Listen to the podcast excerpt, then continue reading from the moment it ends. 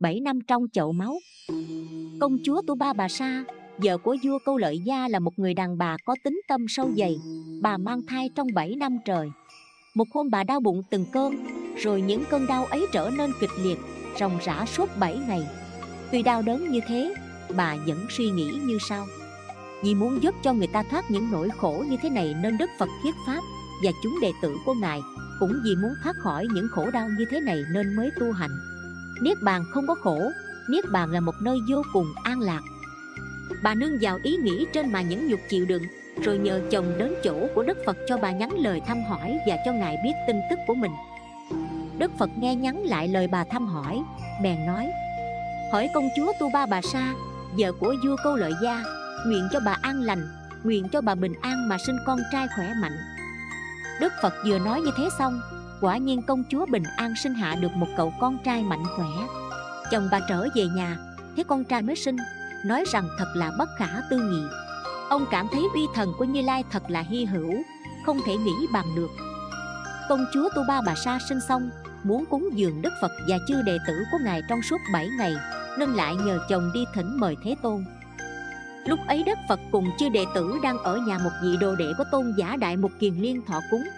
Muốn cho Tu Ba Bà Sa được cơ hội cúng dường Nên Thế Tôn sai người đến nhà tôn giả. Nói với tôn giả hãy nhận lời mời Rồi cùng chư tỳ kheo đến nhà bà Tu Ba Bà Sa thọ cúng trong suốt 7 ngày. Đến ngày thứ bảy Tu Ba Bà Sa chưng diện cho con trai là Thái tử Tất Bà Lợi Và đem con ra lễ bái Đức Phật và chư tỳ kheo. Đảnh lễ xong Bà đem con đến chỗ của tôn giả xá lợi Phất. Tôn giả nhìn đứa bé gật đầu và hỏi Tất bà lợi, ngươi có khỏe không? Bạch tôn sư, con làm sao khỏe được? Con ở trong chậu máu suốt 7 năm trời kia mà. Rồi cậu tiếp tục đàm luận như thế với tôn giả xá lợi Phất. Tu ba bà sa nghe cậu nói chuyện Trong lòng hớn hở nghĩ rằng Con mình mới sinh chưa đầy 7 ngày mà đã có thể đàm luận với tôn giả xá lợi Phất Là vị đệ tử lớn của Đức Phật. Đức Phật hỏi Tu ba bà sa Bà có còn muốn một đứa con trai như thế nữa không? Công chúa thưa. Bạch Thế Tôn cho con bảy đứa con trai như thế này nữa con mới thấy đủ. Đức Phật chia vui với bà Nói lời chúc mừng rồi ra đi. Hoàng tử Tất Bà Lợi được 7 tuổi thì quy y với Đức Phật Đầy 20 tuổi thì thọ cụ túc giới. Giữa những người làm việc thiện cậu là người đứng đầu Và khi cậu chứng quả A-la-hán thì đại địa phát âm thanh. Một hôm, chư tỳ kheo cùng nhau tập họp ở pháp đường đàm luận. Các vị pháp hữu trưởng giả tất bà lợi thật là một người làm việc thiện đệ nhất chắc hẳn ngài đã lập thệ nguyện từ xa xưa, nay lại sẽ chứng quả a la hán nhưng do nghiệp lực nào mà ngài đã phải ở trong chậu máu suốt 7 năm trời và chịu 7 ngày đau đớn mới sinh ra đời, khiến hai mẹ con đều phải chịu tận cùng của sự thống khổ? Vừa khéo đúng lúc ấy đức phật bước vào và hỏi, chư tỳ kheo, các ông tập họp ở đây để bàn luận việc gì vậy? Các tỳ kheo nói lên vấn đề và thỉnh ý thế tôn. Đức phật nói, này chư tỳ kheo, tất bà lợi người làm việc thiện đệ nhất, ở trong chậu máu suốt 7 năm và chịu 7 ngày đau đớn mới sinh ra đời là do tốt nghiệp của ông ấy. Tu Ba Bà Sa chịu cái khổ thai ngán trong 7 năm trường và chịu cái khổ đau đớn trong suốt 7 ngày mới lâm bồn, cũng là do chính nghiệp đời trước của bà mà ra. Đức Phật nói tiếp, Ngày xưa có một ông vua thành Ba La Nại, Bồ Tát chọn nơi này đầu thai nên hoàng hậu sinh được một hoàng nam. Khi hoàng tử đến tuổi trưởng thành, Thì đi đến thành Đắc Xoa La để học tất cả mọi ngành nghề. Lúc ấy nước câu tác đem đại binh đến tấn công thành Ba La Nại Giết vua, cưỡng bức hoàng hậu về làm vợ.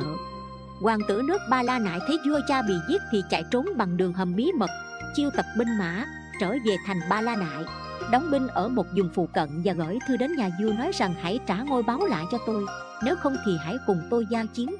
Nhà vua gửi thư trả lời sẵn sàng giao chiến. Mẹ của hoàng tử nghe tin này Cũng viết thư cho con nói rằng Giao chiến không có ích lợi Nên dây hãm thành ba la nại Cắt đứt mọi đường giao thông ở bốn phía Khiến cho nước, củi và lương thực không vào thành được Chờ cho dân chúng kiệt quệ và khốn đốn Thì không cần đánh thành cũng sẽ rơi. Hoàng tử nghe lời mẹ Trong 7 ngày cắt tuyệt mọi đường giao thông Phong tỏa các cửa thành. Dân trong thành thấy mọi đường giao thông bị cắt tuyệt đến ngày thứ bảy thì đem thủ cấp của vua hiến cho hoàng tử. Hoàng tử tiến vào thành tiếp lấy ngôi vua về sau y theo nghiệp báo của mình mà đầu thai vào chỗ phải sinh. Vì trong 7 ngày cắt tuyệt mọi đường giao thông, phong tỏa kinh thành để chiếm đoạt ngôi báo, nên phải chịu quả báo 7 năm trong chậu máu 7 ngày mới sinh ra đời. Nhưng ông đã từng quỳ dưới chân tối thắng bạc liên như lai mà nói mình muốn trở thành sở đắc đệ nhất nhân, đã từng hành đại bố thí hồi hướng cho nguyện ấy. Rồi dưới thời tỳ bà thi như lai, ông lại cúng dường cho tất cả dân chúng trong thành một ngàn lượng bánh sữa cũng để hồi hướng cho nguyện ấy nhờ những công đức như thế nên nay ông đắc được chuyện gì cũng ở ngôi vị đệ nhất mà được. Lại bà tu ba bà sa, vì đã viết thư khuyên con bảo lấy thành bằng cách phong tỏa các cửa, nay phải chịu 7 năm thai ngán, chịu cái đau đớn sinh sản trong suốt 7 ngày. Đức Phật nói chuyện quá khứ ấy xong, lại nói tiếp. Thời ấy, người phong tỏa kinh thành để lấy ngôi báo là tất bà lợi, mẹ ông là tu ba bà sa và cha của ông vua nước ba la nại, chính là ta vậy một lời nói, một hành động, nếu không cẩn trọng, thì khổ đau sẽ theo đó mà kéo đến. Trích phật giáo cố sự đại toàn. Câu chuyện đến đây là hết. Cảm ơn các bạn đã chú ý theo dõi. Nhớ follow kênh mình để được nghe những câu chuyện phật giáo ý nghĩa mỗi ngày nhé.